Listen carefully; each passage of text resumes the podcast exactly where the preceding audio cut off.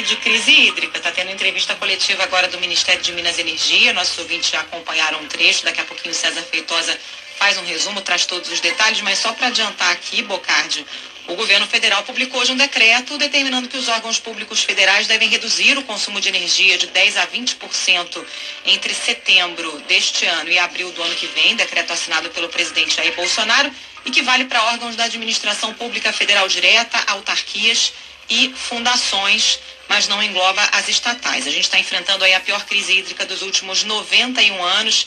Reservatórios do Sudeste e do Centro-Oeste, que respondem por 70% da geração de energia do país, estão com só 23% da capacidade de armazenamento. É um nível menor que o registrado em agosto de 2001, quando o país enfrentou aquele racionamento de energia. Ontem, o Comitê de Monitoramento do Setor Elétrico chegou à conclusão de que houve relevante piora nas condições hídricas e que é imprescindível manter todas as medidas em andamento e adotar novas providências para manter os reservatórios das hidrelétricas. E aí a intenção é tentar reduzir o consumo, né, Bocardi? E a gente está sentindo já na conta de luz o aumento da tarifa com acionamento das usinas termoelétricas.